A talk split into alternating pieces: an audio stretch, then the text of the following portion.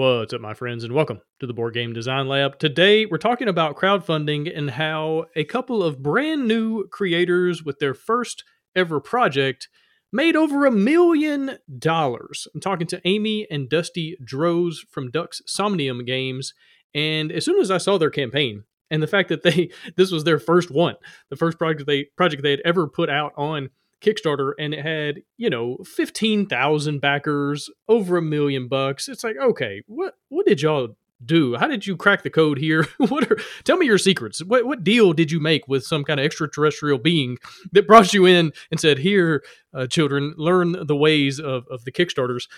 But in all seriousness, they, they had some really amazing insight. Uh, I, you know, I've run a ton of campaigns at this point, but even still, I was taking notes like, oh, that makes sense. Oh, yeah, that's a great way to do it. Oh, that's a good angle. It's a good way to, to think about things.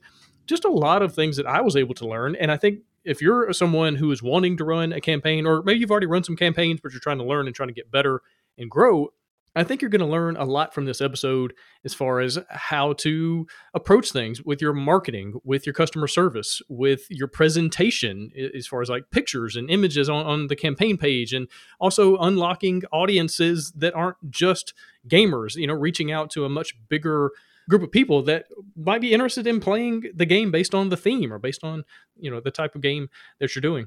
And I really enjoyed this conversation. Amy and Dusty just seem to be phenomenal people doing some really cool things, and I'm excited to see where they go from here. In other news, this episode is sponsored by Malfunctioning and Malicious Magical Items, a brand new set of magical items designed to bring whimsy and unexpected twists to your D and D adventures. This set of over ninety diverse magic items come with their own unique malfunction, offering a wide range of surprises that will keep players on their toes as they deal with hilarious mishaps and unexpected consequences. Encourage your players' creativity and problem-solving as they discover ways to use the items to their advantage. The cards come in a box that looks and opens like a book, so they'll also look great on your shelf after the game. The project already had a successful Kickstarter campaign and is now available on BackerKit, so be sure to check it out while you can still late pledge.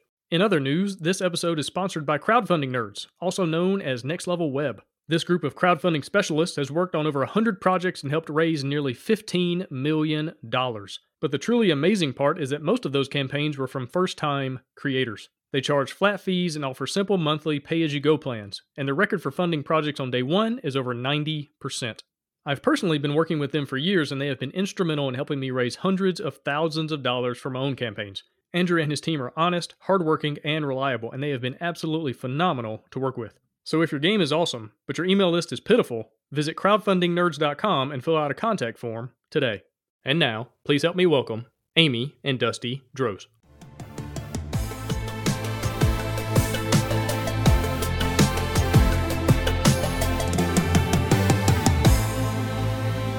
All right, so Amy, Dusty, you're coming off of a million dollar plus Kickstarter campaign as first time creators, which is exactly how you drew it up. You sat down, you're like, okay, we're going to do a million bucks right off the bat, right? Obviously. Yeah. So tell me, tell me what you're feeling. Tell me what you're feeling right now. Like, what was the expectation going in, and then kind of where are you at right now? Well, our goal was five thousand dollars.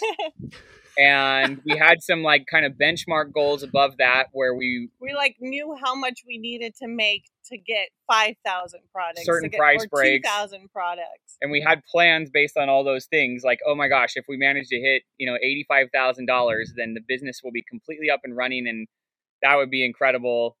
You know, we'll see how it goes. And we we did that by dinner time on the first day. Yeah. Well, and we were also looking at all these other great um Kickstarter campaigns, like aspiring to be, and we're uh, like, oh my gosh, can you imagine if we were like four hundred thousand? four hundred thousand? Yeah, that'd be like amazing. So we we were hoping to just sort of like, you know, give our business a little push, and and now we have like a business. Yeah, yeah, you got fifteen thousand backers. Uh, you're you're gonna get more in the pledge manager. Uh, you know, I assume you're gonna do a late pledge and bring more people in. Uh, a lot of times, you know, I've seen some companies able to get, you know, thirty percent of whatever they got in the campaign. They get that in the pledge manager, sometimes more. I mean, that yeah. potentially for you could be another three hundred grand of backer pledges coming in. It's just phenomenal, and I'm excited just to kind of chat about. Okay, how did you do it? Like, what does that look like? I know there's always a little bit of luck. There's a little bit of, you know, capturing lightning in a bottle. It's not like somebody's going to be able to take notes from this podcast and go, okay, now, now I'm going to be able to run a million dollar campaign, but there's still certain things that you did that set you up for success. I don't even know if our next campaign could be a million dollars, uh, but like I, I feel very confident we could have another successful one for sure. Yeah, definitely. Well, now that you've built up people knowing about you, and that's one of the things that's so hard to cut through the noise and to just be known, right? There's so many games coming out. There's so many big companies on the market using Kickstarter, using crowdfunding to run their own campaigns, even though they maybe don't really need to. And so as a first-time creator coming out, you know, coming out the gate and, and doing so well, it's super, super challenging. What would you say are some of just the main things that y'all did leading up to the campaign that then provided, you know, dividends later for people backing the project? So we used a company called LaunchBoom, and they were phenomenal, but you don't necessarily need to, but it, we just had, I like I, it, since it was our first, we had it no was our clue. first, we had no clue. And I, I typed in uh, how to Kickstarter, like literally that in Google. We were that just absolutely out of our depth. And, and they were one of the first things that came up. And so I contacted them, and I, and they had, they had just had a and really like nice, lo- more low. Well, some they're in San Francisco. They're kind of near us. Yeah. yeah. We live three hours outside San Francisco. Um, and I just started talking to them, and, and they have, they, you know, have a, a good team of consultants, and what they did, it's kind of like a, like a combo consulting and coaching program where they, they teach you how to do pre-campaign marketing. You do a lot of it, and then you meet with them, and they say, this is Evaluate. all going right. Yeah. You change this and this. And, um, so there's a lot of education involved like, at the same time. Can we afford that price? Yeah. Yeah. And so we're like, we think we can. So we like took, that was one of the few big leaps we took. So we're very much about like, we're not, I wouldn't say risk averse because we have three other businesses, but we're very cautious, and we assess our risks as though, okay, let's say we spend this money and we get zero dollars back. Like, we, you know, is that catastrophic? And if the answer is no, it's not catastrophic, that we could survive it, then, you know, then we'll usually go for it. Um, So we started up with LaunchBoom, and and um, and they the they they had just incredible advice. Taught us how to run all our Facebook ads. Helped us, you know, rebound ideas and talk about stuff, and just really get kind of get that get all that stuff figured out. And we start. So we we spent a, we spent a few months just like working on all our marketing and writing all our stuff, and and and figuring out like you know how to market a board game in the first place, like how to write stuff about it and what pictures to take and and and do that. Then we started like kind of like ad testing, where we put some ads out there to see if people responded well and what they responded to, and we did two weeks of that. Um and we also heard that the best picture was the box picture. Yeah, we had our, our video guy said the box picture always wins, and it did. It was one of the best pictures we had. And so you know we had to go like we were real granular granular like, okay, which pictures are working, which text is working, things we never would have thought of, like even with our other businesses, we never thought of it like to this level. Um, and so we, then we had a meeting with LaunchBoom, and they were like, okay, guys, so um, usually at this point we have about twenty, thirty reservations. Like we were selling a little mini expansion, um, which got a lot of people to sign up. And and instead of twenty or thirty, we had six hundred of these pre signups for the mini expansion.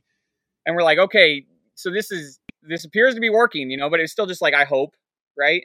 Um, So by the time the campaign started, we were, you know, and we were doing stuff on Instagram too. And we, we, with our flower farm, we have not a huge following, but enough people that it keeps us in business and yeah, stuff. Yeah, and, and then we also have, we sell flower presses online, mm-hmm. like and on Etsy. So we had some advertising we kind of did through that, but like, you know, it, it was like a, a mix of it, but yeah. So like, so by the time the campaign rolled around, we had twenty-six hundred of these, uh, eight card mini expansions sold.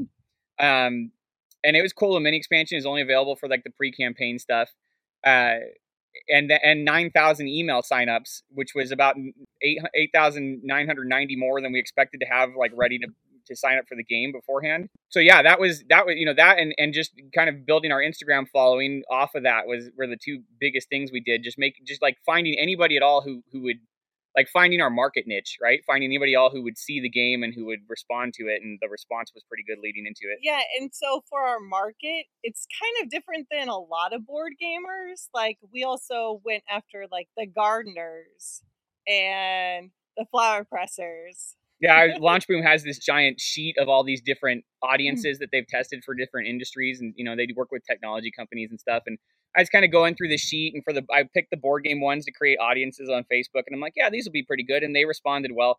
And then I was like, you know, I'm just going to kind of look around and see what else. And I found they had an audience that was like targeted towards people who are fans of gardening publications. And I'm like, sure, let's throw this in there and just see what happens. And it was one of our best performing audiences, you know? So I guess advice for the listeners would be like, you know, don't just think I got to go to Board Game Geek and win these guys over. Like, look, you know, look outside the market, because Amy had never even heard of Board Game Geek before we started this campaign, even though I look at it maybe like once a month, but you know, even I'm not uh, on there all the time. Dusty um, definitely likes the more hardcore. I like play Battletech and Magic and all that fun stuff. Yeah. And I like the little simpler, like quick to learn, basically what we made for Dominion ourselves. And Small World, yeah, and stuff like that. I mean, those are, and which are really fun games. Like I like them too, but she definitely isn't in there rolling dice with me as we're like trying to blow off a mech's arm or something. Yeah. Yeah. So I think there's a very interesting thing that people can learn from this. So I interviewed a guy, this is a while back on the show, and he had a game called Distilled, which was all about making alcohol, making whiskey and different types of alcohol. And he had built up a following, kind of like y'all had, with people that weren't like gamers, right? He had reached out to a ton of people in the the business of making, you know, different types of, I don't even know, different type of liquor, basically. And he had just built up a, a following there. And then also the game was strategic enough where it appealed to the, the people that, you know, they like strategy games, you know, the gamer kind of folks. And so he had this really cool intersection of of people coming, and he made about half a million dollars as a first time creator. And so maybe there's just something to think about as a game designer, as a publisher, that you don't just have to lean into, well, I guess it depends on the context. If I'm making a three hour Euro game, I'm going to lean into the board game geek, you know, crowd, because that's what they want. But if you have a, a game that, like you said, it's a little bit lighter, a little easier to play, a little easier to get to the table, you learn it quick, it plays fast. Think about, okay, who are the other people that might be interested in this? And you just, you just got to ask them, you just got to put the ads in front of them. And so tell me about, tell me about those ads, right? You talked about the box art. You have a beautiful game that makes all the difference in the world. It looks great. It, you know, as soon as you see it, you're like, ooh, what is, what is that? And so, but tell me about these ads that you were putting in front of people who aren't necessarily gamers. What were some of the things you were saying, the pictures, any of that kind of thing? So the, the pictures, I think the pictures were the biggest thing because we, you know, we had some, we had some pretty good text, but we only tested out like a few things there, but the pictures. Just because were, it was doing so well. Yeah. Cause it was doing so well. Like we, we didn't want to rock the boat. Um, The box, we got told, you know, Amy made a beautiful box and she designed it after these like old vintage books that she collects, like from the Victorian era, you know, like on period books. Um, and uh, then the other stuff. So we have a photography, a wedding photography business. And so then we put up a lot of stuff that was just like shots of the board game as though we were at a wedding taking photos of, you know, rings and and reception tables and flowers and stuff. And, and so we did all that. And so just, you know, really nice artwork there, too. And, and not not to say that everybody needs to be a photographer, but like, you know, if you're looking for some place to invest a few hundred bucks, if you have a friend or know somebody who does can do nice shots like that, you know, it's really easy just to set it up on a table outside or in a field or something and, and get get good non-traditional shots. Um, one of the guys that helped us a lot was Ori from Kagan Productions. He did our, our really cool video that we have on there. And he also does like a marketing kind of um, deep dive. And one of the things he pointed out was that, like, we, you know, a lot of Kickstarter campaigns, a lot of the campaigns that I back, you go and they have like a, you know, the, they have the three D rendered like spread of the board, like proof of life. Here's the game and here's the things that come with it.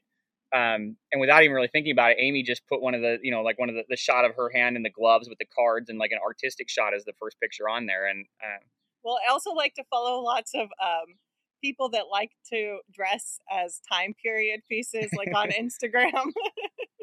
And so we just led with that image as opposed, you know, non-traditional. But it was, mm. again, thinking about our target market, it was it was more like what they would resonate with as opposed to, um, you know, like when I go to back Battletech, the first thing I want to see is I want to see like every miniature that comes in the game, right?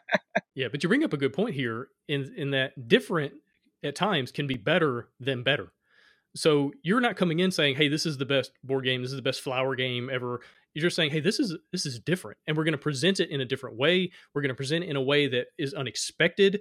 And it catches people a little bit off guard. And then what happens is our little lizard brain is like, ooh, I want to know more, right? You're, you're opening up all these loops and you're like, oh, what was that? And people are all of a sudden they're scrolling down the page and now they're learning more about the game and they're seeing these beautiful images that they're not used to because it is different than, you know, the C M O N game that has all the miniatures and all the three D renders and all that kind of stuff. So I think there's something, again, to, to be learned from that is like, how can you make your game stand out? Now, I feel like a lot of this from y'all was coming in because you didn't know the quote unquote, all the best practices.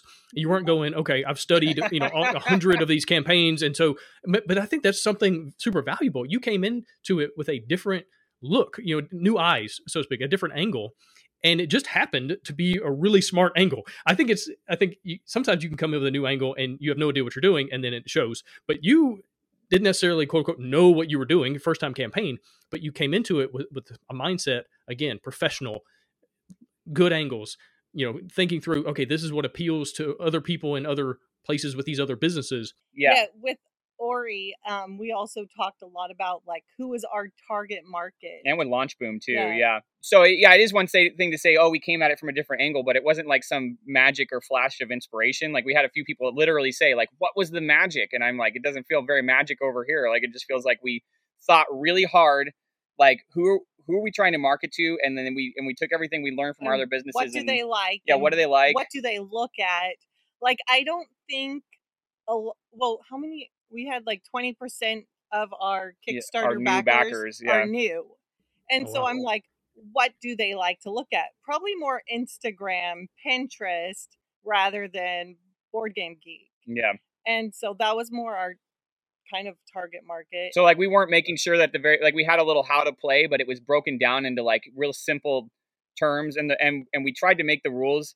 Like we tried to go for like the, you know, Dominion and Magic and, and Small World and, and game uh, like Kingdom Builder. Like they're games with like really simple rule sets that are have incredible complexity within that rule set based on like what's in front of you.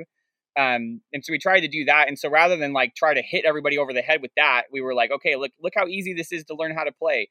You know, you're not a gamer. That's okay. You have gamer like family members, you know, and we, we tested it with, we have the full breadth in our family and friends. And so we tested it with people that hardly game and people that play game a lot. And we're, So so don't worry about that part. Like get over that hurdle and then look how cool this looks and look how much fun you can have and look how neat all these things are and, and focused kind of that that angle and then and then below all that, once we'd kind of made the sale visually, then we we had the things like here's the rules if you want to read them and you know here's here's the details of this and this and what comes with it and all that fun stuff. I just want to point out the fact that you brought in basically three thousand people who were first-time backers on Kickstarter. Kickstarter actually like, contacted us about that too. Yeah. yeah. Really? What did, what did they want to know? They they wanted to just talk about like how the process went for us. They were they they really want to know how how did it Super go for nice. us? Yeah, incredibly nice people. How did it go for us? What can they do to make it better? You know, especially given the fact that we had so many people that were new to Kickstarter.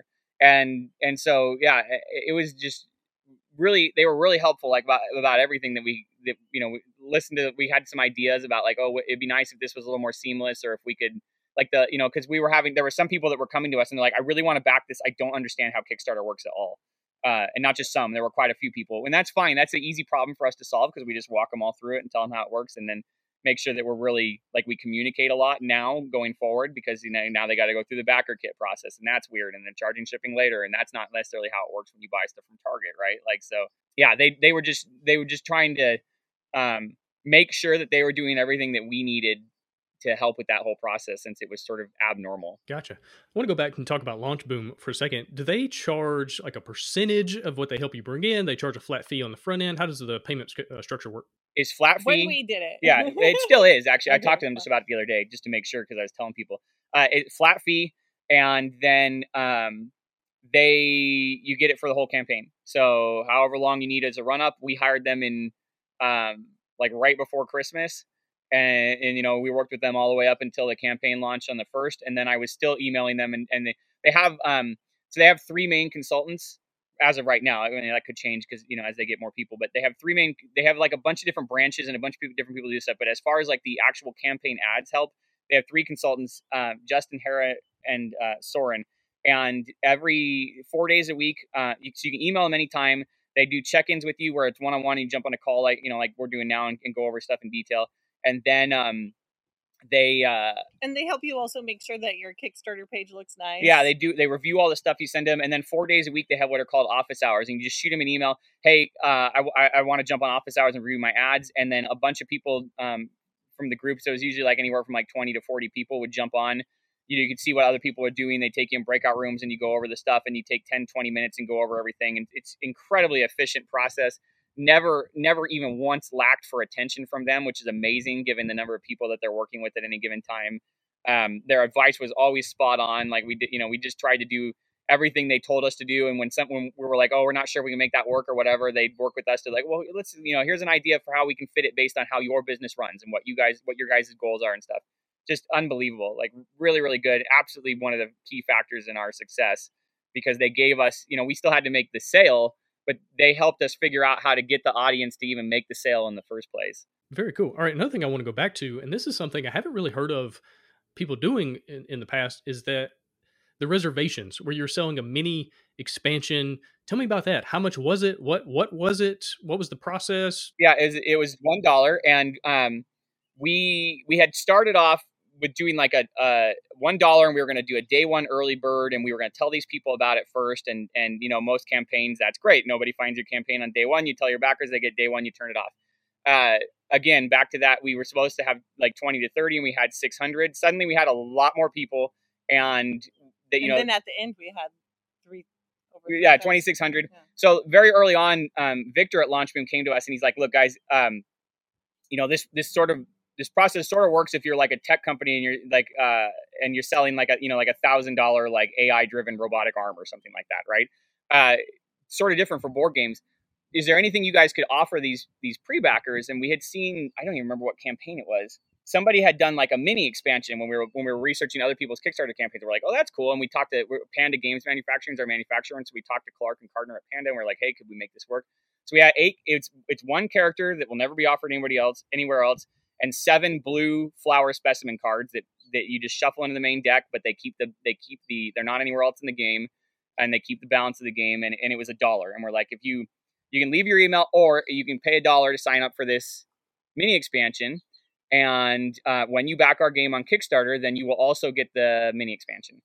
Um, and then we like doing these mini expansions. Yeah, I, and, and it was absolutely triggering in me. Like, oh gosh, I, I need to make sure I get this. Oh wait, I, I could get five thousand if I wanted to. Uh, you know, like it's a, they're, they're cool. We did another mini expansion exclusive for the Kickstarter, yeah, that was about roses. And so of the twenty-six hundred, and this was just trackable, about nine hundred people, nine hundred of our twenty-six hundred reservations have converted so far, and five hundred of them converted on the first day by like lunchtime, um, because you know we were we were emailing them, hey, in a week we're launching, hey, you know, tomorrow or three days we're launching, tomorrow we're going to launch at, at seven a.m. we're going to send you all emails letting you know that this is going. Um, and, and the response was like immediate. And and this was one of LaunchBoom statistics, but those people that do that reservation, they have like a thirty-five to forty-five percent conversion rate. And I think ours was somewhere, I think ours was about forty-five ish so far, maybe getting close to fifty. No, that would have to be more, thirteen. Yeah, it was like forty-five, forty, forty-five percent of them have converted so far. Um, and like when you have regular email signups, it's more like a one percent conversion rate, uh, which based on what I can see was sort of true. I think we were one for two, one to two percent on anybody that gave us an email, but it's hard, you know, it's hard to track because people find us in Kickstarter and they see us multiple places. But yeah, it was, it was huge, right? Like right, right there by itself, nine hundred backers would have been an absolutely successful campaign for us. Great. Like, awesome. Like, so did you say that someone could either pay a dollar or give you their email address? No, no, no. They could leave the email, but if they paid a dollar, they got the mini expansion. Yeah. Yeah. So it was like a two step. Oh, process. I gotcha. Yeah. Yeah. Oh, okay. So, so had, the email address for information. So, yeah, yeah. So some people were kind of on the fence and wanted more information about it. Some people so, left the email and then came back. Yeah. yeah. So we had sixty-five hundred people just leave their email, and another twenty-six hundred on top of that also purchased the one dollar mini expansion. Okay. Very cool. This is super interesting to think about, because if you can get somebody to open their wallet, right, to grease yeah. the tracks, yeah. right, even for a dollar, even something yeah.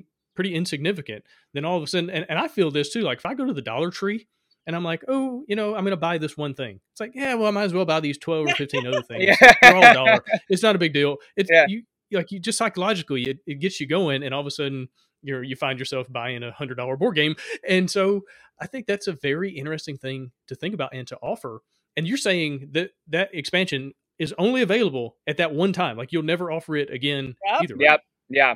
Which we, you know, yes. we, we, we, uh, I feel like, I, I know that uh, like a year from now, people are going to be like, where is this and where did it come from? Right. And we'll, oh yeah, it was pre-marketing. It's kind of like, like it's like Kickstarter, San Diego yeah. Comic-Con exclusives. Yeah. Kickstarter exclusives. Yeah. So yeah, and you got to be careful, because I've seen some people kind of shoot themselves in the foot doing that. And it's like, oh, we really want to offer this later, but we told people we wouldn't. And so, you know, you can give yourself a way out and say, you know, that you're going to offer it for a dollar here, but if, if somebody wants to buy it later, you're going to charge ten dollars. And so they get a much better discount or something like that. Yeah. Like there's different ways. You and can that's kind of why we went the, the mini expansion route too. We didn't mm-hmm. want it to um, like, it's fun and it's cool, but like the game is still the game without it. Right. So it's not like it's, it's, it, it's, it's and then not like our, a deal breaker. Yeah. And for our last, um, strategic goal, we ended up doing a seaweed like kind of mini expansion. We just added it to the game, though, because we're like... Permanently, yeah. yeah a lot of people were asking us, what about seaweeds?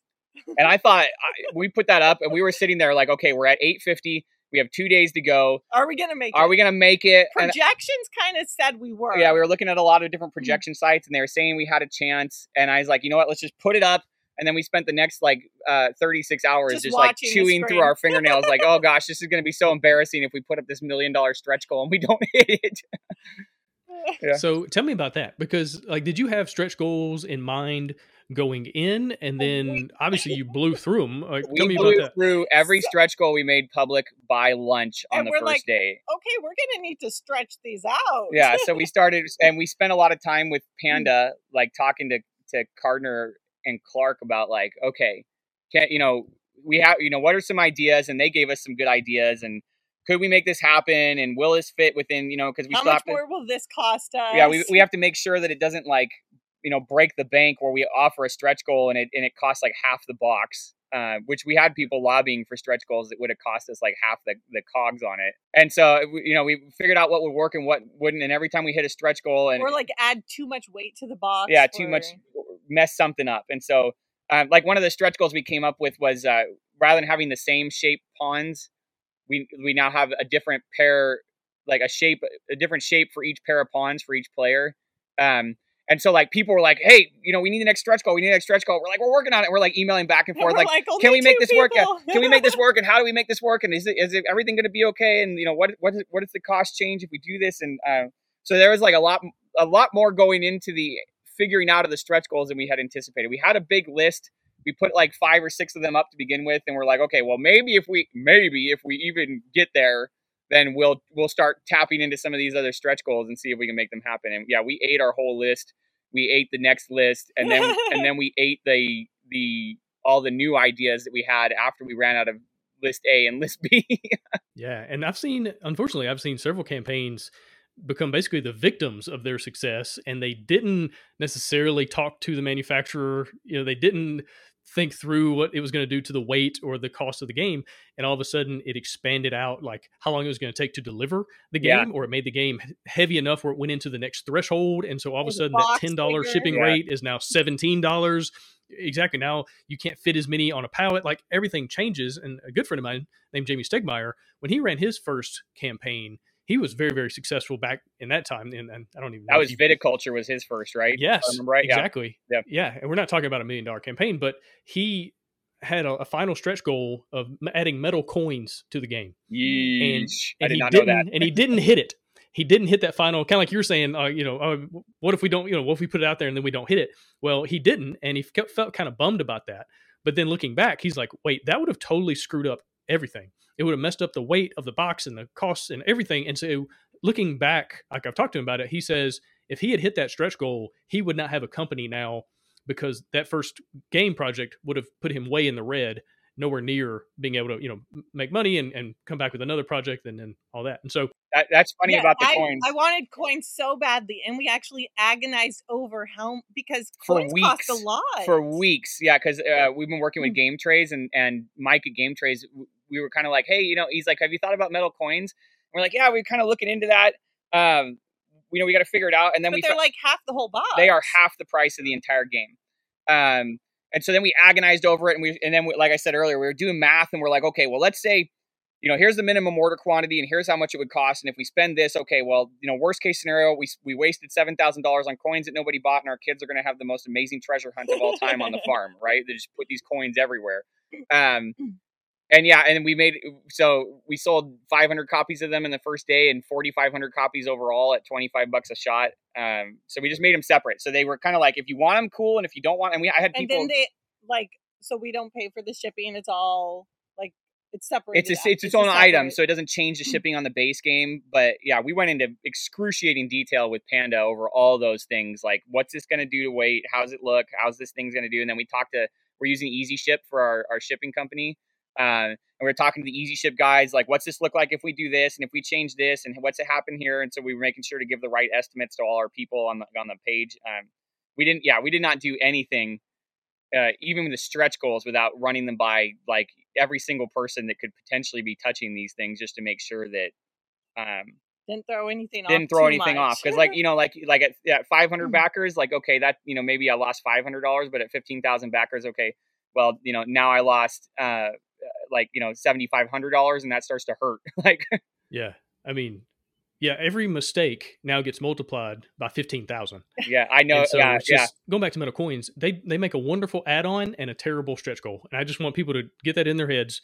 Make it out on, sell it separately. Don't put it in, in the, the base game as, as something you're just adding people in. People do love the them. The, people love them. So we made, so we figured, okay, why not do the best mm-hmm. of all worlds? Let's make them available for people who love them and want I, them. Yeah. And let's not push them on anybody who doesn't necessarily want them. I think we added them with like two days before our, yeah. our Kickstarter went live. And there were like, some, let's just do it. Let's see. we had a lot of, there were a lot of funny conversations about our game out on Reddit and on uh, Board Game Geek. But one of the, one of the most interesting ones was somebody was like, do you guys really feel like these metal coins are necessary? And I even went in there and said, they're, they're totally not. Like, you know, they're it's not. just one, ones, threes and fives. And, you know, if you want them, they're there and, and plenty of people do. And if you, if you guys have other coins, you know, as long as you can keep counting your coins, like go for it. Like, I know. I was like, quarters would probably work just as yeah, well. You can use real money if you really want to, like if you just really want that tactile. And and, the, and so they replied in the in the in the post. They were like, "Wow, that's you know that's cool that you that you're okay with that." And I'm like, "Why wouldn't I? It's just a board game. Like, go have fun. You know, they have flowers on them. Use though, so rocks they... if you want. Like, knock yourself out. Like, you can whatever helps you count. Like, go for it." So, well, what's funny about that is board games, like as a hobby in general, is already a luxury hobby. It's it's something like you don't need any of these things. And so to say, "Well, do you need that?" Well, like we don't need any of this. Some people enjoy it. They like to you know make their games a little. little extra, and that's that's fine, and they'll pay you for it. They'll pay you twenty or twenty-five dollars. We had a lot of people and telling us that do they like a nice velvet embroidered well faux velvet yeah faux velvet embroidered, embroidered bag yeah mm-hmm, very fancy. Let's talk about this whole notion of, okay, you make a mistake, now you're multiplying it by fifteen thousand. You know, I, I've talked to so many people that it's a first time campaign and they say, okay, what do I, what's my goal? What do I need to shoot for? And I tell them you want somewhere between three hundred and five hundred backers, like enough to fund the project, get you going. Hopefully you're not doing some big expensive thing. You can, you know, get the game out there. You build up an audience. If you make mistakes, they're cheap. Okay. Y'all haven't done that. Y'all are on the like complete opposite, totally other end of the spectrum. Well, so I- tell me, tell me the conversations that you're having, thinking through, okay, we have to be extra careful. We got to make, you know, dot every I, cross every T. We cannot make an ounce or an inch of mistakes because all of a sudden the magnitude of it is multiplied by fifteen K. Tell me about what some of the things you were thinking about. Things you're talking about, things you're afraid of. It's mostly the shipping. Yeah, the ship, shipping. Shipping I've been really worried about. And um, we're like, how do some of these people on Kickstarter, there's so we ship our flower presses and like we use U P S, right? Yeah. So for example, we started going through this in detail and we're looking at like, you know, like a game we backed and they're offering eight dollars shipping. And I'm like, I cannot ship a, I cannot ship a, a, a flower press. A, yeah. A, a, a twenty-four ounce flower press from Chico, California to San Francisco, two hundred miles away for nine dollars. And they're sending a five dollars or five pound board game for eight. Well, the answer is they're subsidizing. Right. But that subsidy, if they just say it's eight dollars in the U S, well, our fulfillment center is in Los Angeles and some people are buying in New York and shipping is going to be twenty, twenty bucks. And some people are in Los Angeles and shipping is still going to be twelve dollars or, or whatever. Right. fifteen. I think our price range when I did all the math was fifteen to nineteen dollars anywhere in the United States. Right. If they're offering a flat rate, they're eating the cost somewhere. They, you know, maybe that maybe you maybe you pad it. Maybe you eat the cost. But I don't think a lot of people consider that necessarily when they're looking at it against their profit margin. That with fifteen thousand backers, if I, you know, we had nine thousand United States. If I, if I'm subsidizing five dollars per backer, I'm subsidizing forty-five thousand dollars of profit. Well, if you want to do that, that's okay. But you have to look at, like, I have a gargantuan spreadsheet that says, here is exactly what our profit is. And here is everybody that we have to pay to, you know, for, for our, this is the money we paid for advertising. This is the money that we're going to pay Panda based on the number of units we're ordering. This is the money that we're, that we owe BackerKit after the campaign because they have their own fees and stuff like that. Um, like, here's my profit. Can I eat forty-five thousand dollars? You know? And so you got to look at all that. Um, and I, I spent, I spent months looking at every campaign under the sun, all the way back to like, you know, all the way, even, even pre-pandemic two thousand fifteen, during the pandemic, to see how badly people got nailed to the wall when they, um, when shipping went all over the place and they were doing that stuff. And I found, you, you mentioned C M O N earlier. Uh, I found their campaign um, for uh, Zombicide White Death, which I backed, by the way, because I spent so much time on the campaign page. It looked really cool. Um, and have never played a Zombicide game before, but I've heard about them. I've heard good things about them. I, and I saw that they had all kinds of things. They had price ranges, and I'm like, oh my gosh, they have price ranges. And they had a thing that said, you will be charged right before shipping. I'm like, oh my gosh, they're charging right before shipping. Because if you charge, shipping just changes. Yeah, if you charge BackerKit in June, and we end up fulfilling in March of next year, like, I don't have a, I don't have a crystal ball. I don't know what shipping's going to look like then. It could be the same. It could be horrible, right? Or it could be better. And so if it's better, I want to give that to my backers. If it's if it's more, I want to make sure that we, we're covered correctly. Um, I, I you know, I, I said everything everywhere estimates. So I, I studied C M O N's page really hard. Super smart how they handle everything. Um, Dusty's the math genius. I just make things pretty. It's not genius. It's, it's just I spend a lot of time staring at spreadsheets. I'm not good yeah, at math. Thinking about every possible angle. And so, so you know, the original question was like, how do we how do we hedge against that? Well, with shipping, we hedge against that by we're we're either using Easyship Collector, we're going to use, or we're going to use BackerKit. Now has a feature to charge charge shipping later, right? Um, how do we make sure that things didn't cost? Every time we do anything related to manufacturing, all we talk to Panda. How do we make sure that this is still going to be attractive to retailers? We're, we're using Golden Goose Consultancy for that. Uh, Andre and Chris are two of the most incredible people I've ever met. Incredibly helpful. I just like we have we went out and we found a whole bunch of people who are experts. We made sure that we could afford to hire them or that their pricing was tied and to. And we did everything that we could by ourselves mm-hmm. that we felt comfortable with, and then hired people. Yeah, and to then do the things we have no clue how to do. So like Amy's, Amy's a creator. She creates all day. She can't stop creating. Her house is covered in things she created. Like it, we're outside, yeah, outside, inside. It doesn't matter. Yeah, every, the whole the whole farm is covered in creations. Our, uh, our kids are creators. I am absolutely systems guy, right? And that's how all our business runs. So I'm, I'm sitting there constantly thinking, well, okay, Amy's creating all this stuff. What can we do to make money off of it? How much is it going to cost? And all the seven hundred different angles of that. Maybe maybe people listening are not that. Maybe they're a creator. Maybe there's a they're a salesperson. One of Amy's brothers, one of the, like one of the most incredible salespeople we've ever met, right?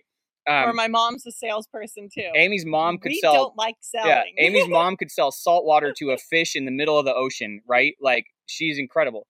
So uh, we went out and, and and by the way, super interesting kind of thing to look at. It's called wealth dynamics. If anybody's never th- heard these concepts before, um, you find what you're good at.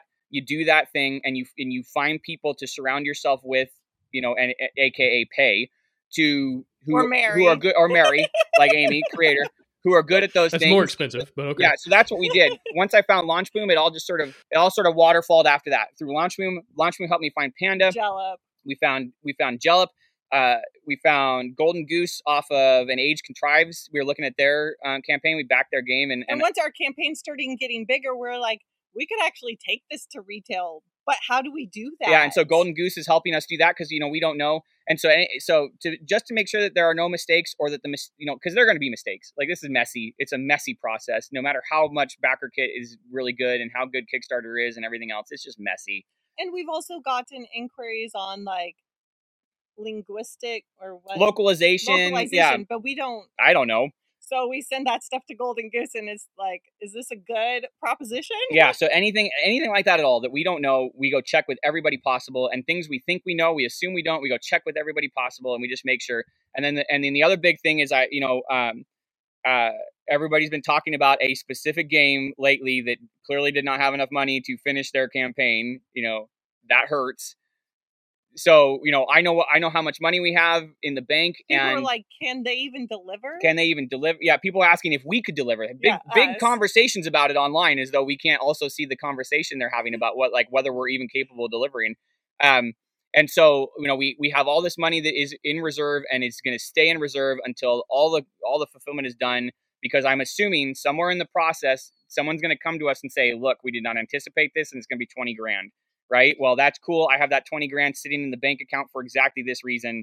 You know, let's go. Um, so just to make sure that we have people who can help us solve the problems. We have people who can help us not have the problems in the first place. And then when the problem happens, that we have the funds still on hand. We didn't go blow them on a van or something like that. Or a swimming pool. Or a swimming pool like our daughter really wants us to, just to make sure, you know, that that happens. And then once once ninety-eight percent of the fulfillment is done and we're satisfied, okay, cool. Now we can take some of that extra profit and, and put it back into the business, into our, you know, we've already got more games in the works, put it into those, do that kind of stuff. But none of that until the promises we have currently made have been taken care of. Yeah. And that's super smart. Like you're saying, you're really just planning for what could go wrong, right? You're thinking through something is probably going to go wrong and we're going to plan ahead and we're not going to get caught off guard. Yeah, exactly. It is guaranteed. It's, it's just the way it is. Uh, you're talking about shipping. I mean, every January, shipping prices go up. And so if you have a campaign that's going to fulfill next year, you can't possibly give people accurate numbers because they're guaranteed to go up.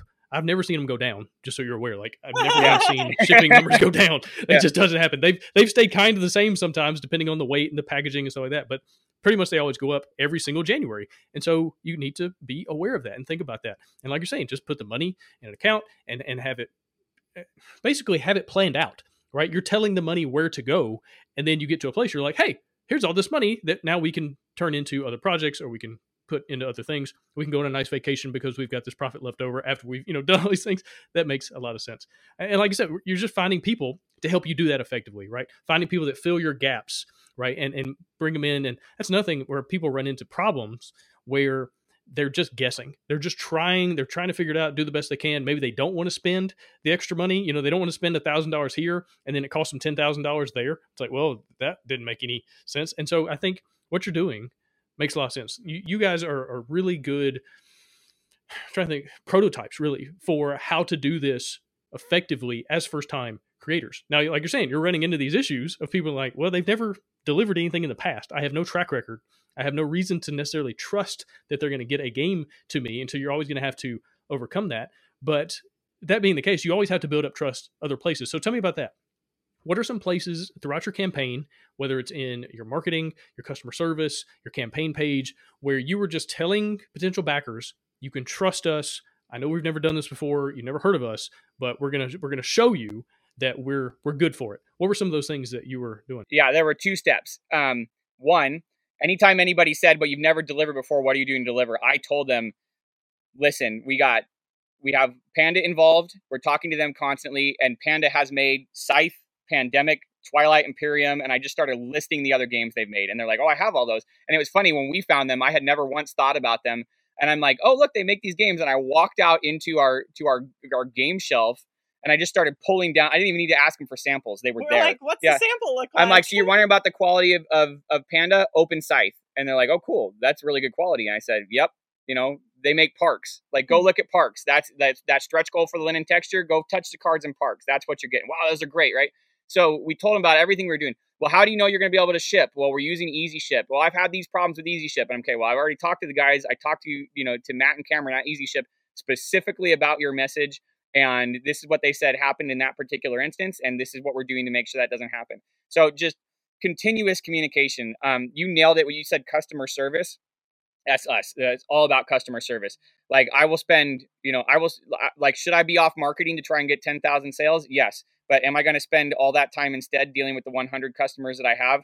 You know, if I have to, one hundred percent, right? Customer service before anything else. So every in all of our other businesses. Yeah, in our other businesses, every single comment, every single email. I think we figured out that I we got like four thousand emails and comments in thirty days, and I responded to every single one of them. Uh, you know what? If anybody goes and looks, maybe not every, maybe like ninety-nine point nine nine nine percent. They they things were slipping through the cracks. And then some people were like, yeah, chiming in for other things. Yeah, messages on Facebook, you know, you name it. We were continuously involved. And so I had people, I didn't know, I didn't think people would really notice. Like, we just wanted to make sure that every single person was happy. Uh, you know, happy is probably the wrong word, because then you, then you maybe you're making bad decisions. Like, maybe this person's never going to be happy and you're running, ruining your business. But like, we want to make sure that every single person knew they were heard and that we were responding to them. And so every single message, you know, we got uh, every, every, and I had to get other things done. So every thirty to sixty minutes, I would go through the full list of messages we receive. I'd spend fifteen minutes doing that, and then I'd go do the other task, and then I'd come back and do it again. And so people started saying, wow, you know, I noticed, even our vendors were like, I noticed you're responding to every single message that you're getting up and down the board. Yeah, heck yeah. If those people, if that person is going to take the time to say, here's thirty-nine dollars, I want, I want what you are selling. Like, I am absolutely going to give them my full and undivided attention. Uh, when they have a question, when they have a comment. Some of our backers were concerned. We had people on, you know, Board Game Geek um, can be a little hostile to games of our complexity, right? Or games that use little, some little of bit. Our mechanics. Yeah, just a little bit. And we had some interesting people putting up some interesting conversations there about, like, you know, why did you choose this? And I just, I, we went through our design methodology in detail. Here's the reason we chose to do those things. And you also have to not take everything personally. No, we laughed at a lot of it. I yeah. mean, I really have a hard time, but like, knowing that they're not your target market. Yeah. Like, just realizing that for myself and being able to be like, yeah, they're not my target market. And if they weren't our target market, I just said, look, here's yeah. what we did so that you can evaluate if you are our target market. Like, I, I think it sounds to me like you're not, but that's okay. Here's everything we decided. And some of them were like, okay, I see why you did that. I'm still not going to get you game. No problem. That's okay. Like, and some of them were like, wow, I hadn't thought about that. I just went and backed your game for the, for the all in pledge. Uh, you know, and so that's incredible. And if I hadn't taken the time to do that for every single person, would I have fifteen thousand backers? I honestly don't think I would, right? All the marketing in the world doesn't do much for you. Um, even me, I'll, I'll go and post on some, you know, like if I'll back a game and it's got, you know, thousands of backers and six thousand comments, and I'll leave like, I'm so excited. I backed the Monster Hunter Iceborne campaign, and they, and I backed it on day one, and they already had a thousand comments. Like they put, you know, I, I was like, oh my God, four thousand emails a day. They had a thousand in one day.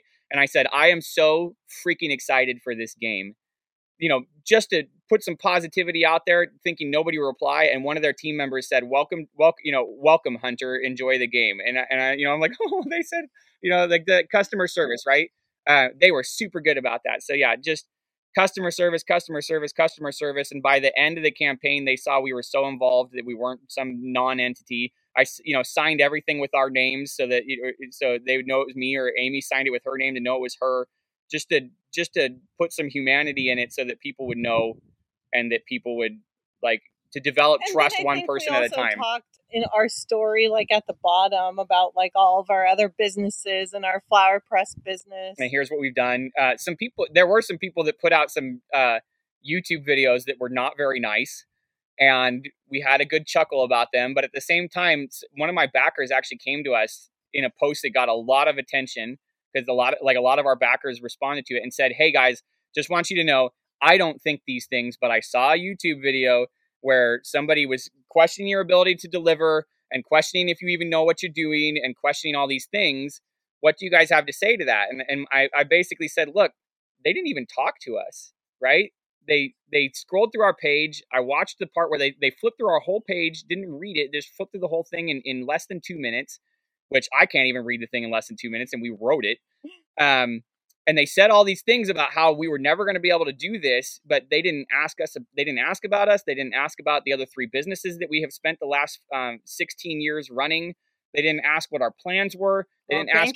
They didn't even. They stopped scrolling before they even got to the section where we listed our partners to even ask like who was making the game. Um, and so, and and and that right there was a win, because our backers were all like, "Oh, that's so cool!" And I didn't know those things, and and that's, you know, that makes me want to back even more, because I I realize you guys have a plan and all this stuff. And so yeah, you know, building trust is a good point, and we didn't really set out to do that, but I, I think the customer service definitely. was definitely a huge one. And customer service and just being upfront, like, this is what it is and this is how we did it.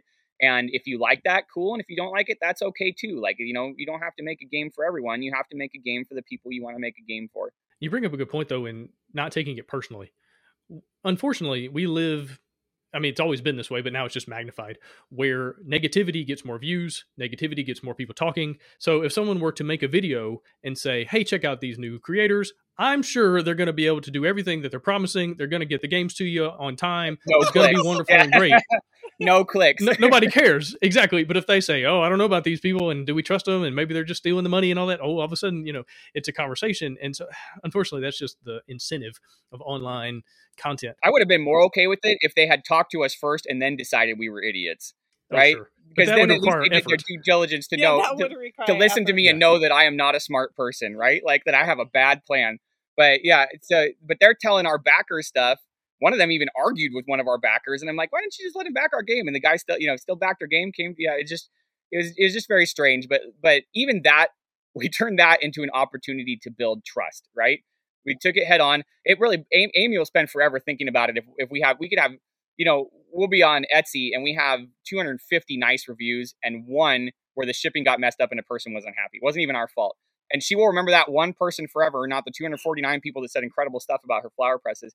And for me, it's like oil on water. I'm just looking at them going, okay, well, what do I need to say about this to, to how can I, and, and, and again, now how can I leverage this to build trust? And that was it. Anytime anybody came to us that I saw somebody said something, I just said, here's, you know, here's all the ways that we're working against that, or working to make sure that doesn't happen, or here's our design philosophy or whatever. And, and just, just having that open conversation with people was enough to show them that you care, that you have thought deeply about these things and that you you want them to be happy with your product. Yeah, absolutely. And we get, it'd be a whole another podcast episode to talk about why as creatives, we hold on to the one and we ignore the ten thousand. Yeah. Things, but that's a whole other thing. Mark Manson's psychology talks about psychology a lot. He wrote The Subtle Art of Not Giving a Blank. Yeah. Uh, he talks about that in detail, and, and he's, he, he's brilliant about why we do those things and how to overcome them. A lot of it, it's just, again, it's our little lizard brain and hold on to the things we just haven't quite overcome with this new age of, of online living and things like that. One thing I heard Casey Neistat say, though, this is years ago, but it really stuck with me, is that haters are lazy. It is the laziest thing in the world to just be negative and to say negative things. Again, the, the people that are being negative about your campaign didn't reach out to you, didn't even send you an email, didn't even no. a, a tweet, an Instagram message. Like, no, like the basic of all easiest thing to write out a, a one sentence question and ask you anything. They couldn't even do that because people that hate on stuff are, are lazy. It just is what it is. And so I think once you recognize that as a creative person, it kind of helps you get through some of these things. You're like, well, this person hasn't done any effort, put no time into this. This is them just like spouting off, just talking junk. And we see it written down or we see it in a video and it like hits us harder, but it's really like no different than walking by some crazy person on the street and them just saying some random thing. It's like, yeah, yeah. Well, okay, um, like whatever, man. You made me think an interesting thing. So my, my dad was a real estate agent down in L A when I was a kid. Um, this was before we moved up here when I was real young to the country, but, but when I was, when I was a little bitty kid. And he was the uh, he was the top selling agent in the world for Century twenty-one for four or five years in the eighties, like in the entire world. And it was all just in the, in our little corner of L A uh, where I was born. And um, he uh, for years he taught other real estate agents. He had all you know all these training courses, sort of like you know what I was talking about about finding an expert and learning things. And he would call it uh, overcoming objections. Like, and, and I've seen other sales things that since then where you overcoming objections. So anytime anybody says something negative to me, what that What I what that tells me is add that to the list of objections. And then and, and so rather than thinking, oh, my gosh, is something wrong with me? It's just like, OK, well, this is an objection. OK, is that remove this person and the and all the screaming they were doing or the just the really negative tone they had? And is that objection valid? And then you got to say, OK, well, what kind of objection is it? Is it? So we have a mechanic that is highly controversial where you draw an event card because and the reason you draw an event card that's random is because when these people would go out into the world and hunt their plants, the things that were happening to them, happening to them were just like the crazier the event card we have, the more likely that I did, I was, I didn't, I was lazy and I took a real life event. Yeah, I was and reading wrote it. about yeah. like one. So I read a bunch of mm-hmm. books and looked online about a bunch of plant hunters during the Victorian. Some guy took like a little clipping of a plant that was poisonous. He didn't know. He stuck it in his pouch with his toothbrush. And then the next day he goes to brush his teeth. Afterwards, his t- heart like starts slowing down. It's like, okay, couldn't make that who, up. Who yeah. would have thought? Some guy dies in a in a in a pitfall trap with a bowl at the bottom. He's got one eye and a pet falcon, well, and he's no, on the side of a volcano. Blind. Yeah, he, he was snowblind. Yeah, snowblind. And, and he and he and he uh, and he dies on the side of a volcano in this pit trap with a bowl at the bottom. I c- couldn't make it up. So okay, so these event cards are random. really they're random. You know, ooh, bad word. Super controversial, and you roll a dice to see what happens because we were like, okay, well, what's, you know, we, we've played other games where, you know, heaven forbid you roll a dice and we just thought that was fun. And then we, and then, uh, how, okay, well, how did they deal with it? Well, they would make sure they were prepared, right? They would buy equipment, they would hire crew, they would go out in the world and they would make almost like running a Kickstarter. They were make, they would make sure they were prepared for every random thing that was going to happen to them. Okay, so now we so now we have some randomness, but we also have a whole element of randomness mitigation, and that works against your budgeting and whether or not you can go get flowers, and it just adds a whole layer of depth to the game and strategy. And and and without having played the game, a, a lot of connoisseurs of board games found this to be highly controversial. So we went through our philosophy, design philosophy, and we made a few tweaks here and there to add a little more agency and stuff, but we also thought, okay, well, we're making this to be light medium. This is okay. It's okay that it's like this. It's fun. We're all screaming at each other and screaming at the game and having fun while we're playing, and that's the only thing that matters about this whole board game is not whether or not it ticks these boxes, but whether or not everybody is having fun, right? And so so I went back and I started thinking, okay, well, but, th- you know, but people are saying this. This is an objection, right?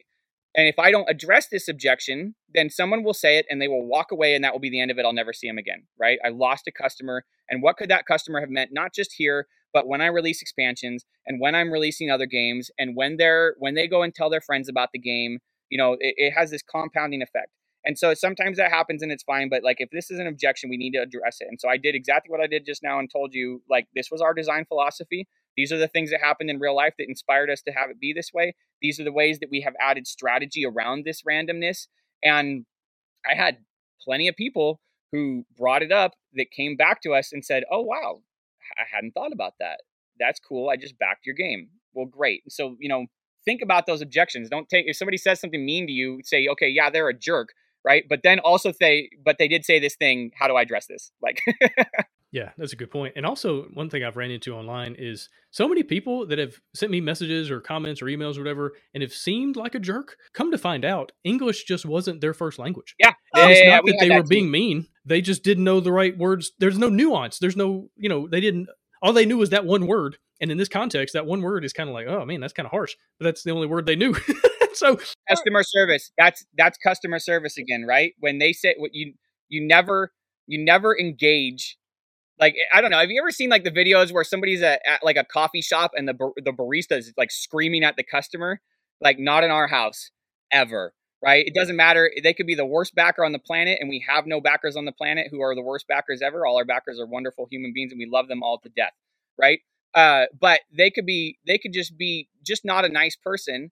And you just stay, you stay neutral. You present facts, and then, like I had, I think we've had, we have had three pledges at all that I had to cancel after the campaign, and every single one of them came to me expecting me to, you know, to do that thing where they sit in the queue on the phone for six hours and I don't give them their money, and I just said, oh no, no problem, here you go. And if you want a late pledge, and since then, two of the people, two of the three people I had to cancel came back to our backer kit and late pledged again for the exact same thing that they had backed on backer.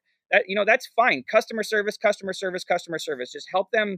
You're not, you're not like, you're not giving them what they want in a way that's um, compromising you, but you are helping them get to a conclusion that they are happy with, and, and uh, independent of how they wrote. Like, you know, don't respond to anything that they've written. Some people also are just horrible texters, or or they just don't write with exclamation points, yeah, like we do. Like, like we put an exclamation point on everything. Or smiley face. So I'm just so excited right now. Like. Yeah. And so, yeah, yeah, just don't worry about what people say or how they say it. Try to look at it and say, well, what, you know, what does this mean? How are other people going to look Maybe at it? They're just confused. Yeah. And then go rant to your friends about all these jerks that are contacting you if you need to, or writing things about you, people you never heard of saying things about you on YouTube, which you never thought people would say things about you ever on YouTube, unless you ended up like in jail or something. um, yeah. Just take it, look at the objections.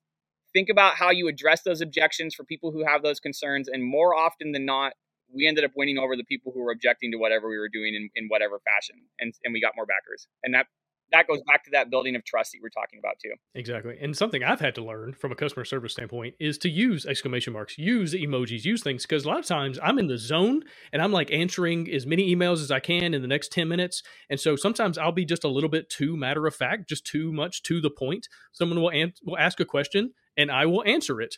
And I don't think anything of it. It's just like, hey, I answered your question. But then they'll be like, hey, are you are you upset about that? I was like, wait, what? And so I've had to learn, throw a little smiley face on the end, throw a little exclamation mark, put a little, have an excellent week, my friend, at the end, yeah, or something like that. Thank it's, you. Yeah. yeah. If anybody listening to this, if you want to test it out, you shoot us an email through our store, message us on Instagram. And the first thing we will say back to you is something nice with an exclamation point. And the last thing we will say when we're done is thank you. I, you know, I probably said thank you four thousand times. I thank people multiple times. Every time they, they would message me three times in an hour trying to figure something out. And at the end of every one, I'd say, thanks again for backing our game. I know I already said it, but thanks again. Just know that we are grateful for your attention. And, and yeah, use those exclamation points, exactly, you know, liberally. and, and it is so much easier to keep a customer than to make a new customer. And so what you're doing, it's not even just to be a nice person and to, to you know, want the best for people, make people happy. It's also business. It's thinking through, it's cheaper and easier to keep this person on board and hopefully backing the next thing, as opposed to going out and using some more ads, using more marketing, spending money here and there, wherever, to bring in new people. And, and our, a lot of our backers were like, oh my gosh, I'm telling all my plant-loving friends. Or I heard from my friend, or they. we had people who hadn't backed us. We had people backing us who told that they that people who didn't back us found them and were so impressed with our campaign and thought of them and told them to come check us out because they knew, you know, they didn't say target market, but they knew that their friend was our target market. right? Um, and that's the same thing for our other businesses. Our wedding business is seventy-five percent referrals, right? And so it's not just, it's easier to keep that customer. It's also easier to sell to every person that that customer talks to, because sure, the internet may be full of negative things, but like, it, you know, if my, if my friend comes to me and says, uh, so I have never played the Binding of Isaac video game. Amy's brothers play it. Uh, Binding of Isaac Four Souls, the the board game is, or the card game is one of my favorite games of all time, right? So I went from being having no fan base there, not really my style of game, of video game, to Amy's brother coming to me and saying, "You got to check this game out," right? And the first thing I did was go out and buy it, like instantly. Uh, and so yeah, it's not just that one person; it's everybody that they talk to ever, right? So have game nights with their yeah. their moms. Lots of people are like, "Oh my gosh, I'm so excited to play this with my mom." Yeah, your mom. You know what? I love your mom. Your mom. If your mom, if I'm bringing you two closer together, fantastic. Bonus points. And I mean, happy customers are your best ambassadors. Like all of the Facebook ads, all the wonderful marketing in the world isn't nearly as impactful as one person who someone trusts, who's had a good experience with you and is now telling other people. I remember, so you, for a long time, I worked in, I lived and worked in Honduras, and I worked at a high school. I taught English, and then they would also send me out on these like recruiting trips to help bring in new teachers, you know, and try to recruit new folks that were graduating from college. So we went around to all these different universities on these trips. But I would tell the superintendent, I would tell the principals before I left, I was like, okay, I'm going to go and I'm going to do the best I can. But here's the deal. The best ambassadors are all the other teachers on staff. Because if you treat them really well, they're going to go home over the summer and they're going to recruit for you. They're going to say, you've got to come be a part of this school. You've got to come be a part of what we're doing in Honduras. It matters. It means something. They treat us really well. Here's what we're doing. Like I can go on all these trips. You can spend a lot of money sending me out and, you know, basically trying to sell people on this thing. But the better you treat the people that work for you, or, you know, our case as, as game developers, and better we treat our customers, the more ambassadors you have. And so it's just something to think about. And the detractors too. I had people backing us after they saw somebody put up a YouTube video, and, and and I just I just went to the YouTube video and I answered the questions they had in the video. I didn't say anything about all of the negative stuff they said. And then somebody, you know, I had at least ten people come to us say, hey, I saw the comment that you left, and that was cool that you left a comment, and I decided to come over here and check it out, and I backed you. Oh, cool. That's awesome, right? Like, you know, we've talked a lot about the positives, a lot about the successes and the things you're doing to safeguard things here and there. But tell me what mistakes, what issues you've already run into leading up to and then during the campaign that you could just share with listeners that, you know, maybe they wouldn't fall into the same hole that you fell into. What are some of those things? Shipping, shipping, shipping, shipping, shipping. Originally, yeah. We were just going to do shipping from the United States. And then we got so many messages about shipping hubs. And probably five hundred of the four thousand mm-hmm. emails and messages we replied to or answered were about having shipping outside the U S. And we just didn't know because we didn't want to like overpromise and lose a ton of money. And I see all these first-time creators that have shipping, like, you know, E U-friendly shipping and U K-friendly shipping and Australia-friendly shipping and Canada-friendly shipping. And, and I was just like, you know, I went and talked to a bunch of people, not just Easyship who we're working with, but a bunch of other people. And they were all like, yeah, that's not a good plan. And I said, well, all these other people are doing it. And they're like, it's not a good plan. You need like the, a yeah, certain number. You are going to lose a bunch of money if you don't have three hundred backers in the U K, period. Right. Because you, because the, and that's if you can, and there are people out there, I have learned since that there are people out there that will contact you and say, we'll work with you all the way down to like twenty backers. That's fine. It's going to cost you, it's going to cost you a lot. There are people out there who say it, but, but realistically, the, the process we were looking at, three hundred was our minimum number. And we got, we just had so many people asking, asking, asking, asking, asking. And it was the number one, speaking of objections, the number one objection we had in the first six days was, why are you not offering better and shipping? We were just trying to figure it out. and, and again, I had gone through all these other campaigns and, and I was just convinced. I was like, my gosh, you know, if anybody out there listening has knows that, like, I, I was looking at this stuff and thinking, man, this is psychotic. How much money did they lose? And you guys didn't lose any money. I want to hear all about it. I want to know everything that you have to teach me. Yeah. How uh, do we get, yeah, how do we make this work? Because it was just not, it was not materializing for us. So we opened, so we got to the point where we had, we had like, for example, we were like, okay, I think we're going to make, make, we're getting close enough, three hundred people in the U K. And we're like, okay, we have one hundred fifty people in Australia. The minimum is three hundred. We got to pay for those three hundred people no matter what. Worst case scenario, we open in Australia and we lose eight thousand dollars, but that's okay but because we've made cups, happy, yeah, customers. happy customers. We have happy Australian customers and we have made enough profit over here that we can eat that eight thousand dollars over here from making a big mistake. And we didn't have to because we ended up with like seven hundred backers in Australia and New Zealand and eight hundred backers in the U K and like uh, two thousand in E U or something like that. Um, One in like Africa, right?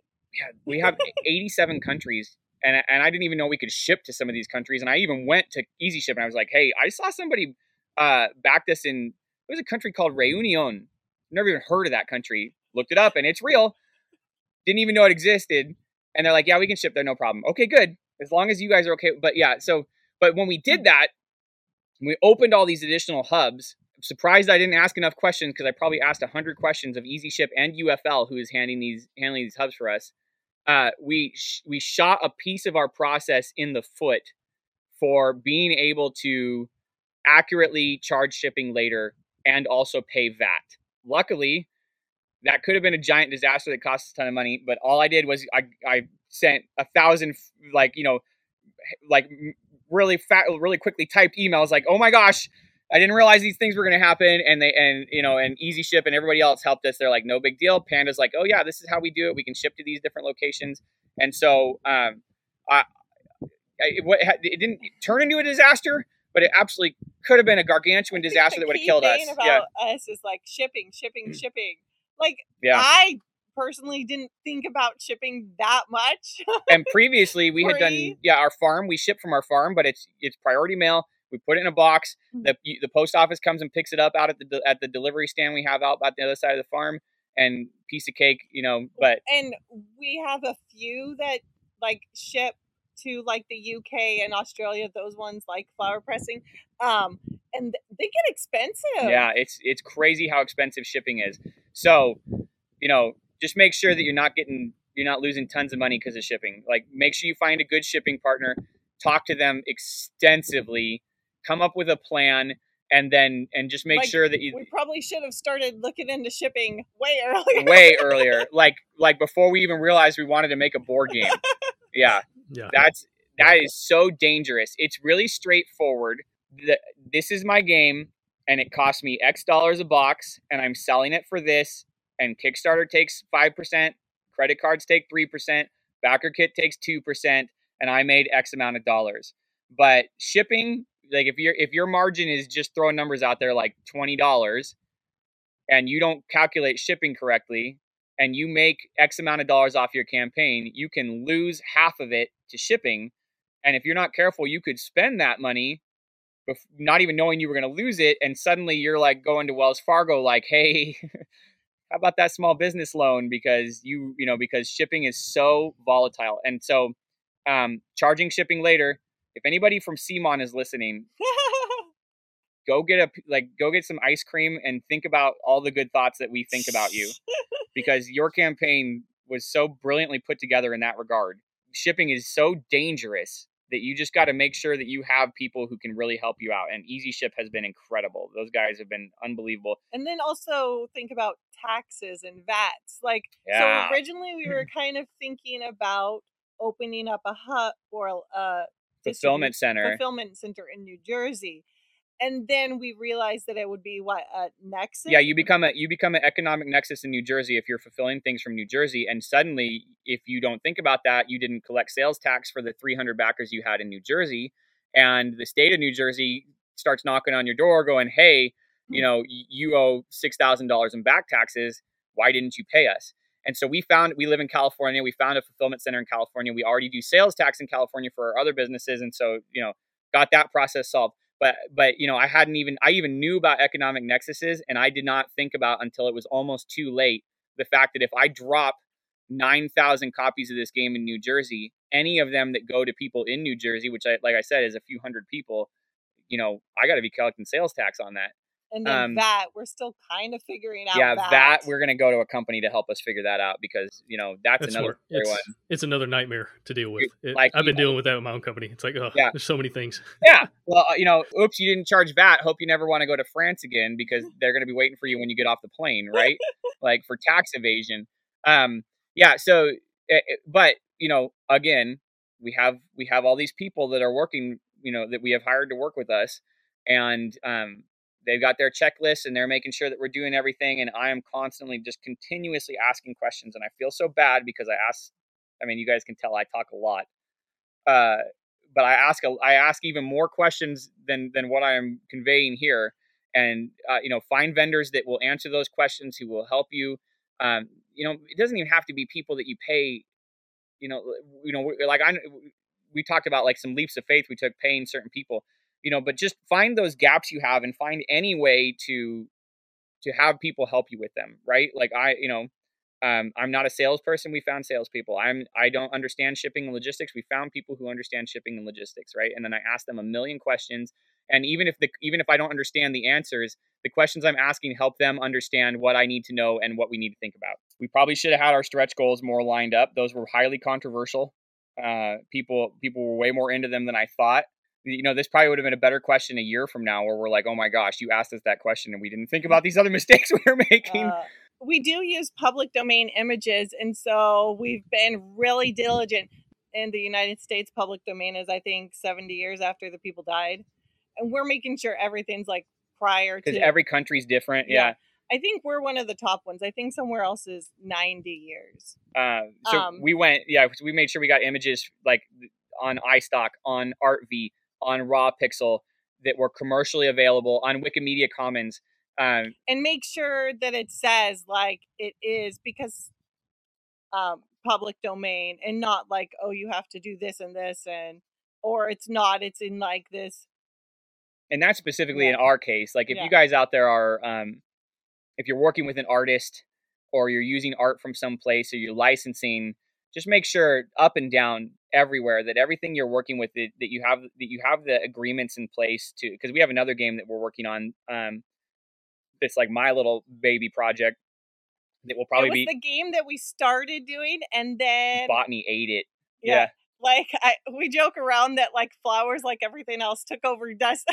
Yeah, Dusty's game. So I have a very nerd game that we're working on that was supposed to fill the market niche, not the market niche, but sort of the product level that we were that we were looking to hit with Botany.